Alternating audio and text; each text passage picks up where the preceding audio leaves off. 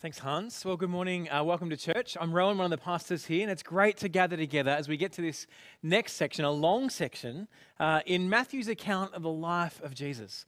Um, as Jacob said earlier, we, we love wo- working through books of the Bible, hearing what God has to say to us, hearing what Matthew is trying to show us. So, why don't we pray together that God would help us to understand His word and Himself as we come to it, as we've just heard it read? Let's pray. Father God, we come here today with all sorts of things going on in our world and our lives and our minds. But we are very aware that it is you that controls the universe. It is you that is in control of all things. And so as we hear what you have to say to us today in your word, we ask that by your Spirit and through your word, you would fix our eyes on the focus of your word and how we ought to live in response to it.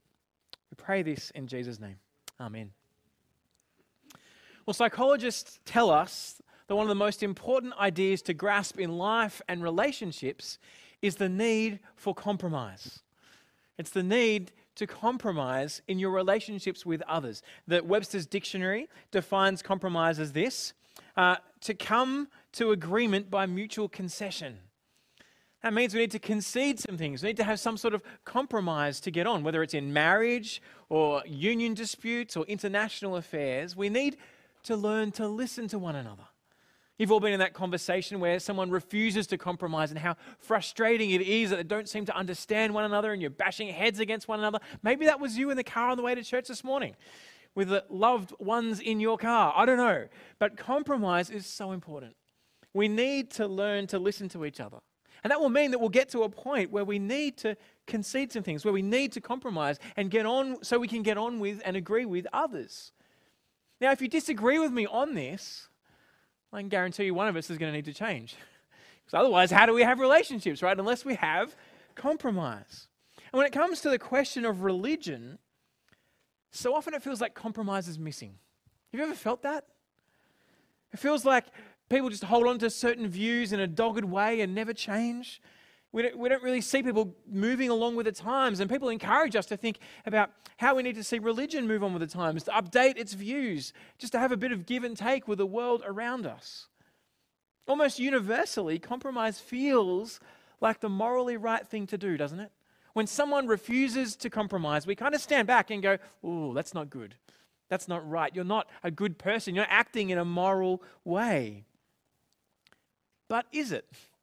Is compromise the morally right thing to do? I want to put it to you today that sometimes compromise is very much the morally wrong thing to do.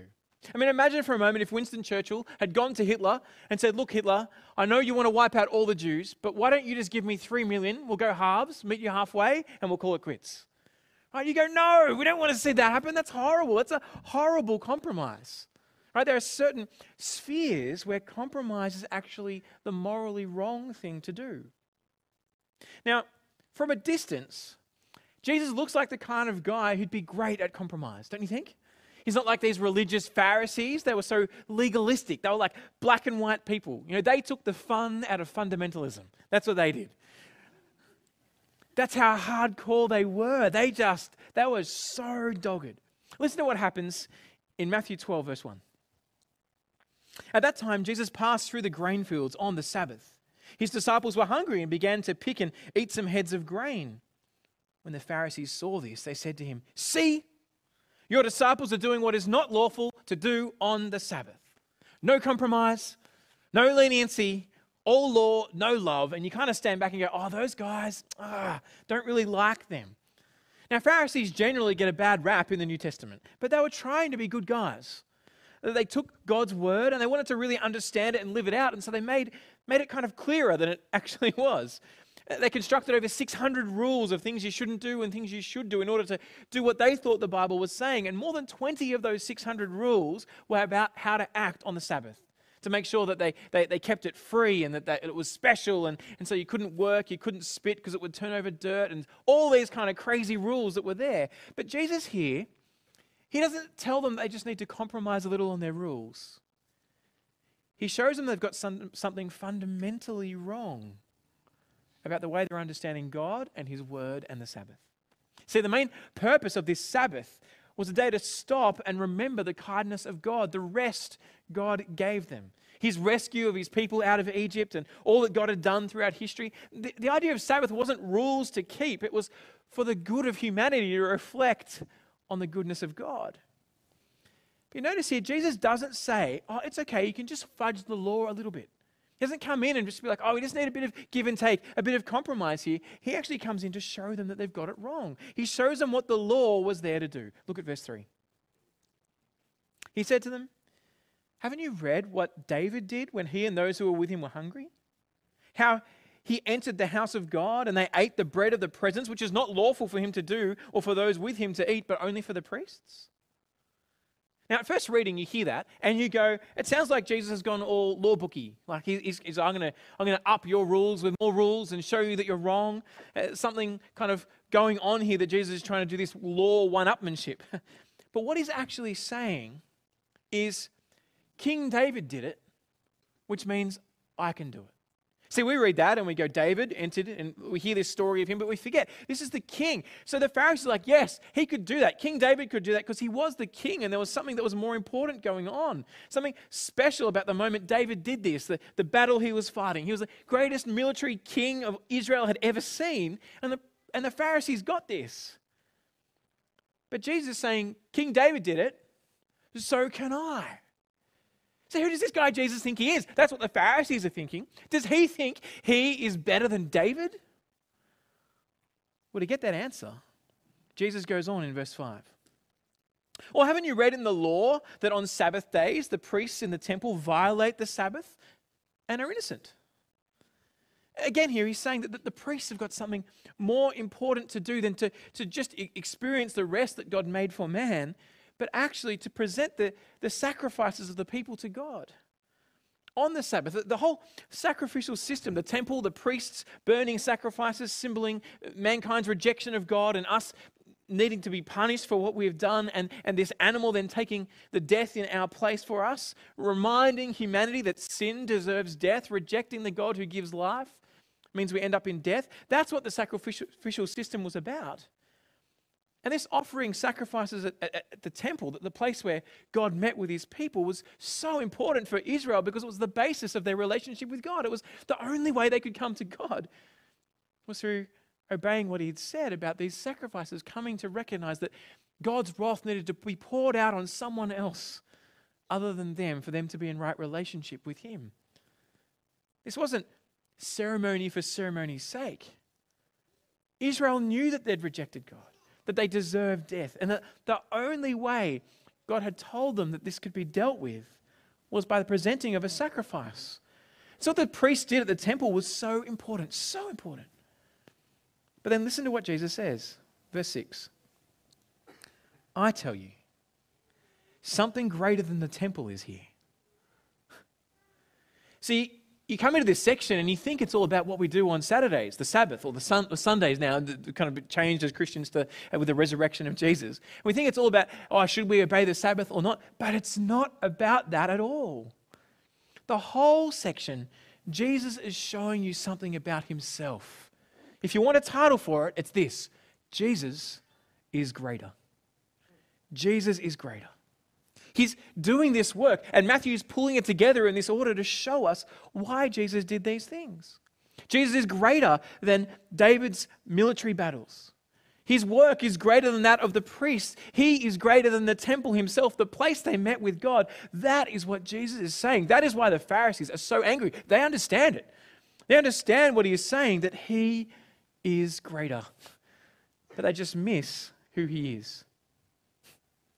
This is no let's just compromise on a few details and move forward about the Sabbath. This is, have you seen who Jesus really is? A number of years ago, before Auckland EV started, um, I was out at a dinner with some other church planters in, in, the church planting kind of network I was assessed by before we, we planted Auckland EV. And we are at a dinner and kind of chatting with other planters about their plans and kind of sharing stories. It was, was a really helpful dinner to be encouraging one another. And there was an older guy at the table who sat opposite me. Uh, he didn't seem to be involved in any particular church as I chatted to him a bit. He, he hadn't been to theological college. Um, I, I, asked him a few questions, but he kind of just kept asking me questions about what we were doing and what, what we were thinking about. He was, he was a lovely guy, but I, I, was trying to work him out and I just, I just couldn't get it. And I kind of started to feel like this, oh, it's a bit of a waste of my time. I started to feel like, why am I talking to this guy? I want to meet with these other church planters that are here and chat about what they're doing. That's going to be most helpful for the kingdom. And felt like this conversation was, was totally a sidetrack. Uh, but then I did the polite thing that you do. And after about kind of 20 or 30 minutes of him asking me questions, I went, oh, so, uh, so what do you do? And he said, oh, I used to be involved in some business things, but, um, but now I, I kind of, I run an organization that funds church plants. And I'm like, whoa, hang on a minute. And then I remembered his name. He told me what his name was. And I remember this was the organization we just put an application in to give us $120,000. And he ran it. And I'm sitting there going, this guy's not relevant to me. I totally misunderstood the moment. Now, eventually, uh, they did say yes, and they, they gave us over three years $120,000 as a church to be able to start in the early days. But here I was, I nearly blew him off because he wasn't what I was expecting or what I thought I needed. He didn't fit the mold of who I would be, who I thought would be the most useful for me. The Pharisees here, they've, they've totally missed who's staring them in the eyes. Jesus does all this, all the things that happen in the section of, of Matthew 12, not to make a point about the Sabbath, but to show us who he is. Look at verse 8. For the Son of Man, which is Jesus' name for himself, is Lord of the Sabbath. If you remember back to last week as we looked at Matthew 11, we saw Jesus finish that whole section with these words in 11:28. He said, "Come to me all you who are weary and burdened, and I will give you rest." He said, Come to me and I will give you rest. These aren't unrelated stories. Matthew's pulled them together here in this order to show us Jesus offers rest. But the Pharisees, they care about rest in the form of the Sabbath by keeping the law. The same word for rest is the same word used in Leviticus for the Sabbath. And what Jesus is saying is, He is the one who offers rest. Rest comes from Him. The Pharisees think it's some law to obey, but they miss He is the Lord of the Sabbath. It came from Him, it is from Him, it is for Him. Jesus is claiming to be God. When you come to Jesus, there is no compromise, but not because He's unwilling, not because He's hard hearted, but because He's right because He is God, because He is the one who is in control of the universe.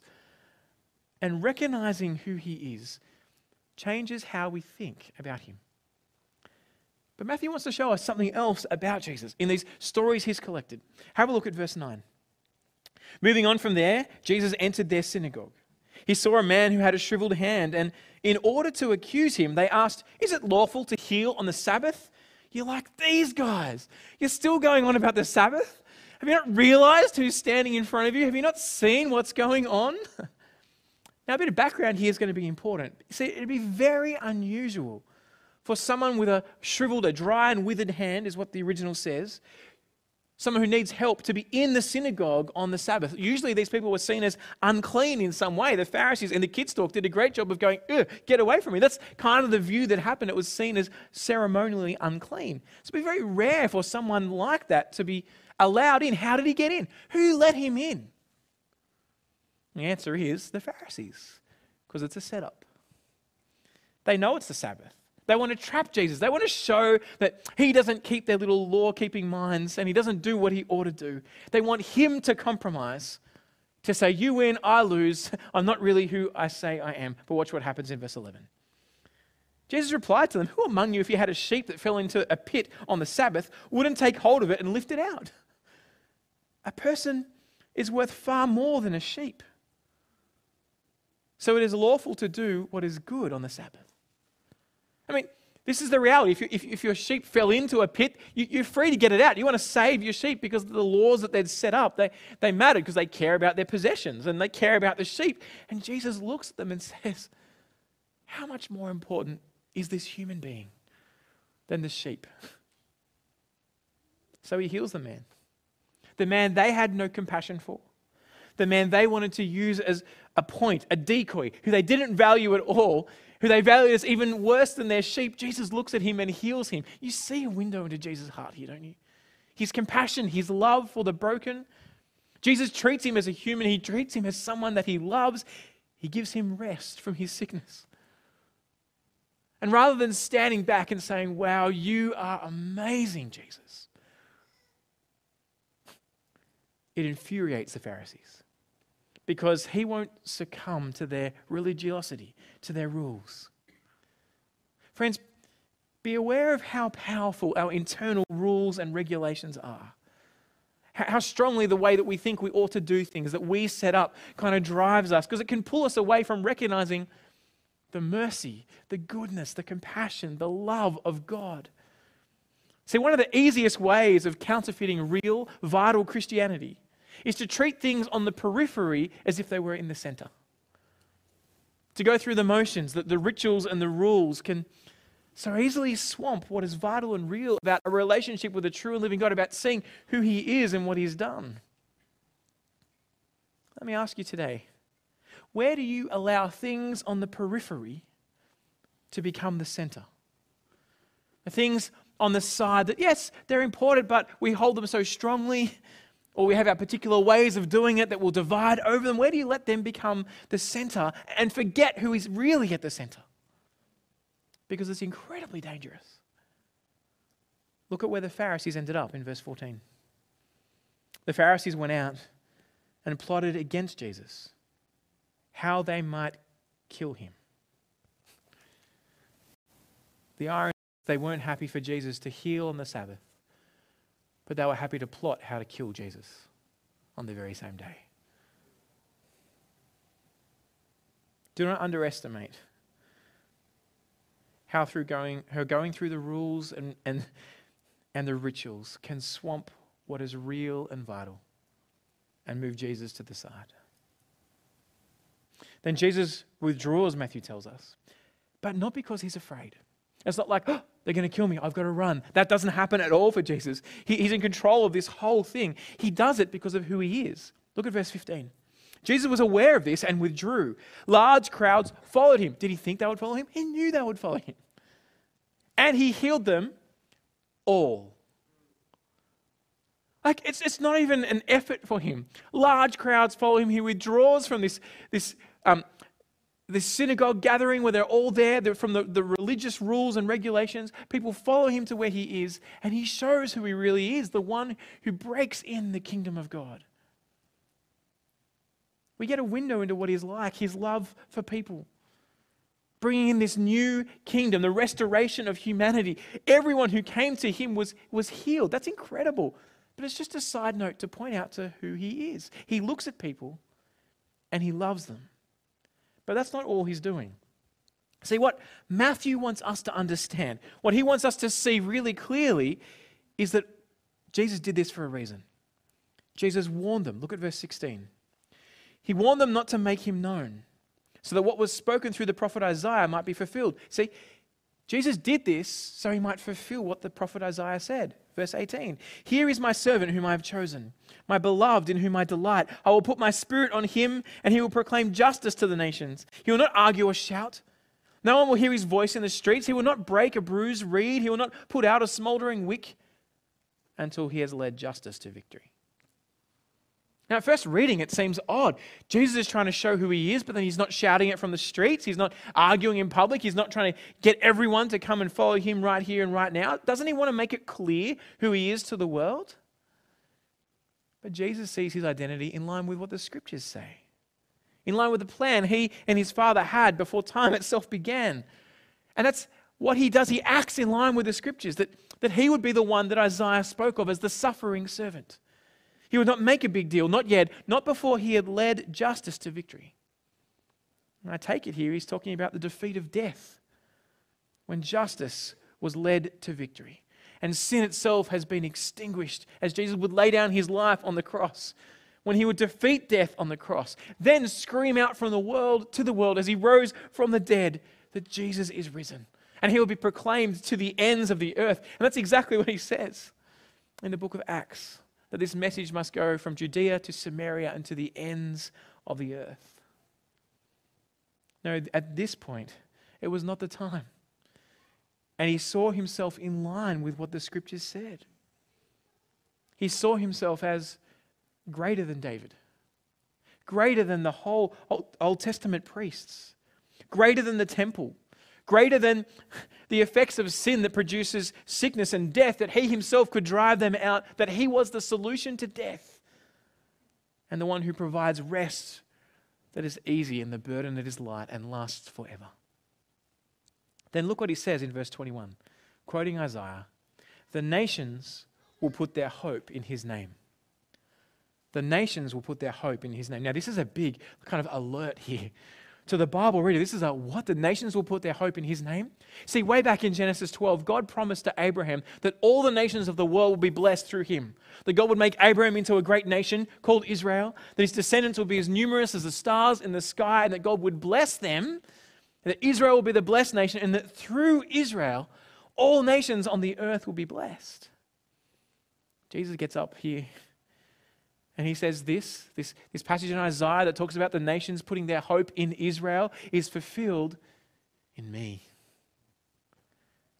When God promised Abraham to make him a great nation in Genesis 12, he wasn't talking about Israel as a nation, not generally, but about the true Israelite, the one true Israelite, Jesus. That through Jesus, all God's promises to Abraham would be fulfilled and only in Jesus. That's where we find all of the Bible pointing forward to that it's in Jesus. That's exactly what Paul says in Galatians 3:16. He says, "Now the promises were spoken to Abraham and to Abraham's seed." He doesn't say seeds as though referring to many, but referring to one and to your seed, who is Christ. The whole section it's not about compromise and getting on and finding a happy medium.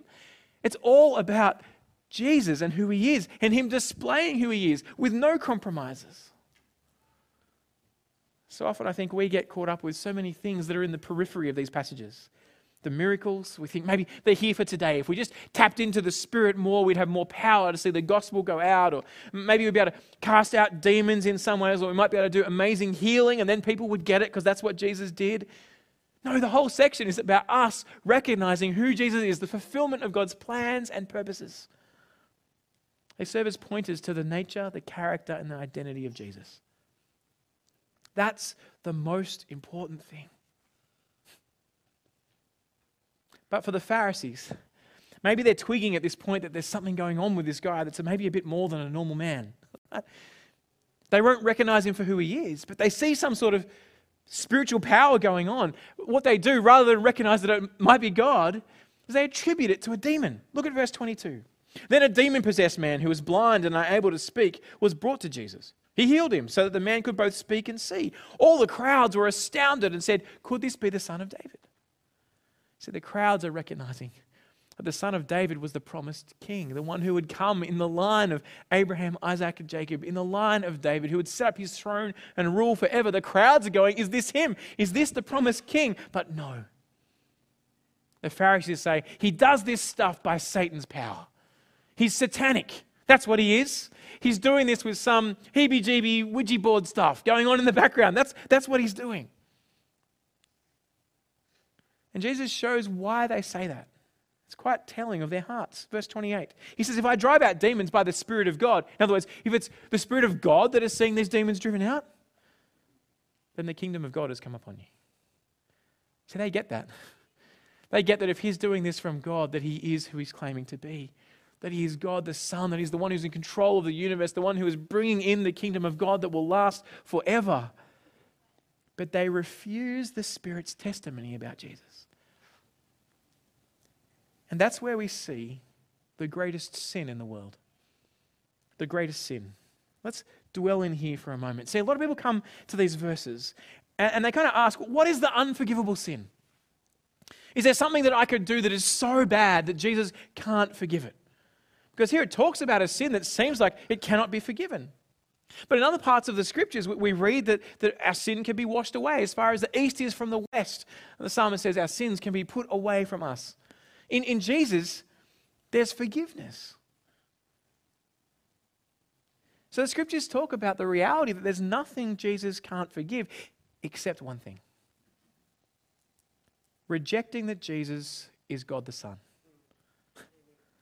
rejecting Jesus. You see, if you reject Jesus, you're rejecting forgiveness. You, you can't be forgiven. See, imagine for a moment someone came up with this wonder drug and it killed, all, uh, it got rid of all sickness, cures all sickness, all health issues. It's kind of, we call it the wonder drug. I don't know what it is, but that's what it is. It, it's the only thing it can't fix is you not taking it. Right? In order for the effects of the drug to work, you've actually got to take it. You've actually got to trust the drug. And that's what Jesus is saying. Blasphemy of the Spirit is rejecting what the Spirit says about Jesus. It's saying he is not God the Son. He is not the one who would come and die for me. If you reject him, you reject the only means of forgiveness.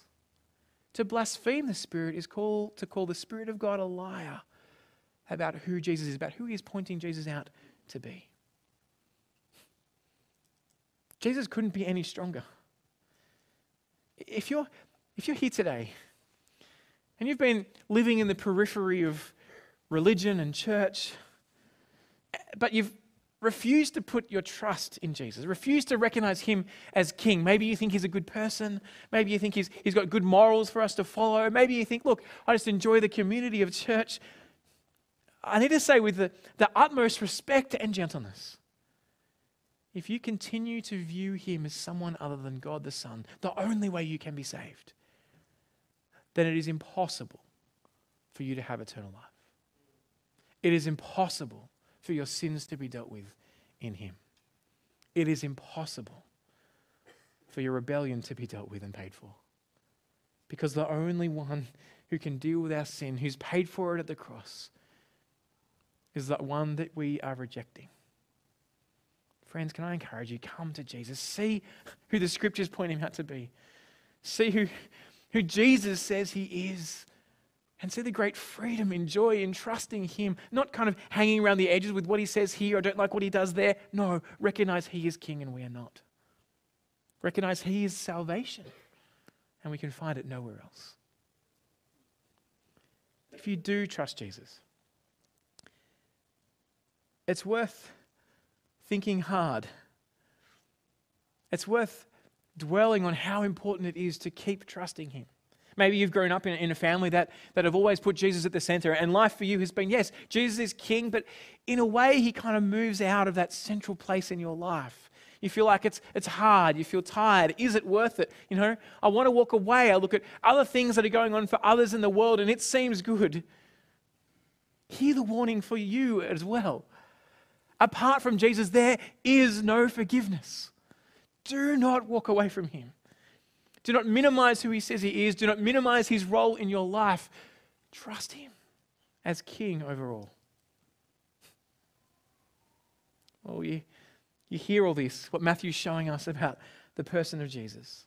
And you could think, sure, I can see Jesus is fulfilling the Old Testament promises. But it's pretty easy to miss, isn't it? Is it really fair is it really fair that people are still held to account for rejecting Jesus if it's the only way? Is that really okay? I mean, shouldn't he give us a sign or make himself clear or, or do something so I might know more clearly? And there's nothing new about that way of thinking. Look at verse 38. Then some of the scribes and Pharisees said to him, Teacher, we want to see a sign from you. You can imagine why, right? We want, we want more. This is not enough. Give us a sign. That they're prodding him like some sort of spiritual vending machine. Make me convinced that you're God. Do it again. Do it a different way. But listen to what he says in verse 39. He answered them An evil and adulterous generation demands a sign. But no sign will be given to it except the sign of the prophet Jonah. For as Jonah was in the belly of the huge fish three days and three nights, so the Son of Man will be in the heart of the earth three days and three nights. Jesus says to call out to God to say, You need to give me more, is evil and adulterous. It's to say that enough has not been given. It's to twist the facts of history. That's why it's, it's evil, because it's saying, oh, not enough has been seen. He's not done enough. He's not stepped into the world in this way. I, I can't really see there's enough here. What Jesus is saying is that is, that is suppressing the reality of the truth. It's evil. And it's adulterous because the reason that we do it is that we're tied to another God, namely ourselves. We put ourselves in the center, not Him. But then, in one stunning statement, He gives with clarity something that is unmissable. There is a sign, there is something clear, something that for generations to come, for millennia to come, people will speak of and know. And it's the sign of Jonah. Have you ever wondered why the book of Jonah is in the Bible, except for a cool story about a fish that vomits people? God's great sense of humor. Jonah's in the belly of the fish and he's saying this amazing prayer to God as if he really was sorry. And then the fish just spews him out on the beach as if to say, ah, I've had enough of you. Who are you? You're like, what is Jonah here for? Jesus tells us for one reason to point to him. Jesus says, like Jonah was in the belly of the fish for three days, as good as dead. And then God brought him back to life. So I will go into the belly of the earth for three days and then come back to life, not just resuscitated, but resurrected to live forever, with death being defeated. Jesus here is talking about his death and resurrection. He's very clear where he's walking. He's showing who he is in these points. He's saying, I am walking to my death. For three days I will be dead, and then I will rise to live forever. And sometimes we get caught up on the three days and three nights. It wasn't three nights. The Jewish mindset kind of counts part of a day as a full day. So this is kind of normal for Jewish thinking. Um, so don't be like, ah, oh, didn't quite get there enough. He didn't pay enough. He wasn't there long enough because it wasn't three nights. No, Jesus is just saying for three days. And he's referencing the reality of his death in our place. The sign we need, the sign that rings throughout human history, is the resurrection of Jesus. It's the reality that humanity has a resurrection shaped dent in it for its history. So we look back that Jesus rose from the dead and people served him and followed him as king of the universe, that he really rose. Paul says when he writes the letter, letter of 1 Corinthians that people are still alive today who have seen the risen Jesus. Not today, today, but today when he wrote that letter. You could go and ask them. He, he talks about the historicity of this reality. Friends, how else do you account for how Christianity spread so quickly across the whole earth? How do you account for those who followed Jesus to willingly give up their lives, almost all of them dying, holding on to the reality that Jesus was God? The resurrection is the biggest pointer to all of us about who Jesus is. But it comes with a warning. Verse 41. The men of Nineveh will stand up at the judgment with this generation and condemn it because they repented at Jonah's preaching. And look, something greater than Jonah is here. Jesus is saying, I'm greater than Jonah. This was a resurrection that lasted forever. I'm greater than Solomon because he has all the wisdom of the earth. He's the one who, who's the Lord of the Sabbath. I'm greater than David. I'm greater than the temple. I'm greater than the sacrificial system. I'm greater than the, the, the cure for all of sickness because I bring in the kingdom of God and offer you life forever. Jesus comes and speaks clearly and truthfully. With him, there is no compromise. So the question for us is how will we approach him? Will we say, no, we both need to meet in the middle? Or we recognize who Jesus is and let him be the Lord of our lives? Look what he says in verse 30. Anyone who is not with me is against me, and anyone who does not gather with me scatters. What he's saying is, you're either with me or you're against me. There's, there's no middle ground when it comes to Jesus. You either accept him for who he is or you're against him. You don't try and get him to compromise and meet in the middle. You don't try and form him into a picture of your imagination. You're either with him or against him. You are either with God or you are satanic. During the First World War, Switzerland found itself stuck in the middle, literally and geographically, of the two superpowers of the time. You had Germany and Austria uh, and Hungary on the one side, and the Allied powers of France and Italy on the other. But Switzerland stayed strong. They sat in the middle and they didn't side with either of the two sides. They, they remained neutral throughout the whole war. What Jesus is saying, with me, there's no Switzerland. There is no neutral in the middle. You can't sit there and say, I'm not against you, but I'm not really for you. Jesus demands us to come to Him and say, Am I going to bow the knee to you or am I going to bow the knee to my life?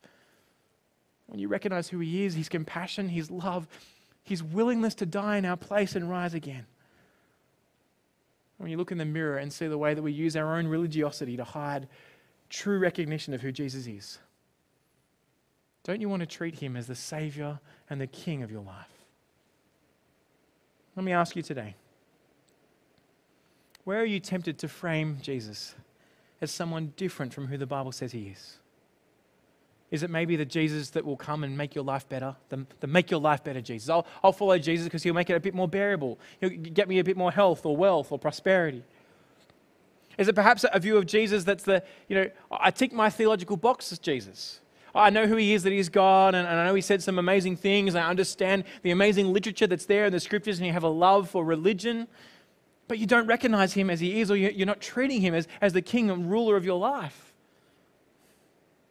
Or perhaps the, oh, look, I think it's a great story. I love the community, Jesus, but he's not going to be the ruler. Well, friends, if the view of Jesus you have is any of those, then he also will not be your Savior. He's not come to compromise. He's come to show his incredible love and mercy and forgiveness and life, that he would die in our place and rise again so he might be our Savior and our King. So let me ask you today are you for him or are you against him? That and that alone will determine your identity and your eternity. Come and trust Jesus for who he is. Let's pray. Father God, we are so thankful that despite who we are, despite the way we act, you show us incredible love in your Son. And Jesus stepped into our world, that he died in our place, that you've offered us forgiveness, that we can stand forgiven before you. Father, help us to see the incredible love and mercy of Jesus. Show us where we push Jesus to the side of our lives, where we, we put religiosity and rules, or maybe just plain rejection of Him at the center. And help us to be people who are so captivated, so grasped by Him, that we would live with Him as our King and enjoy the reality of Him being our Savior. We pray this in Jesus' name. Amen. You've been listening to a sermon recording from Auckland EV.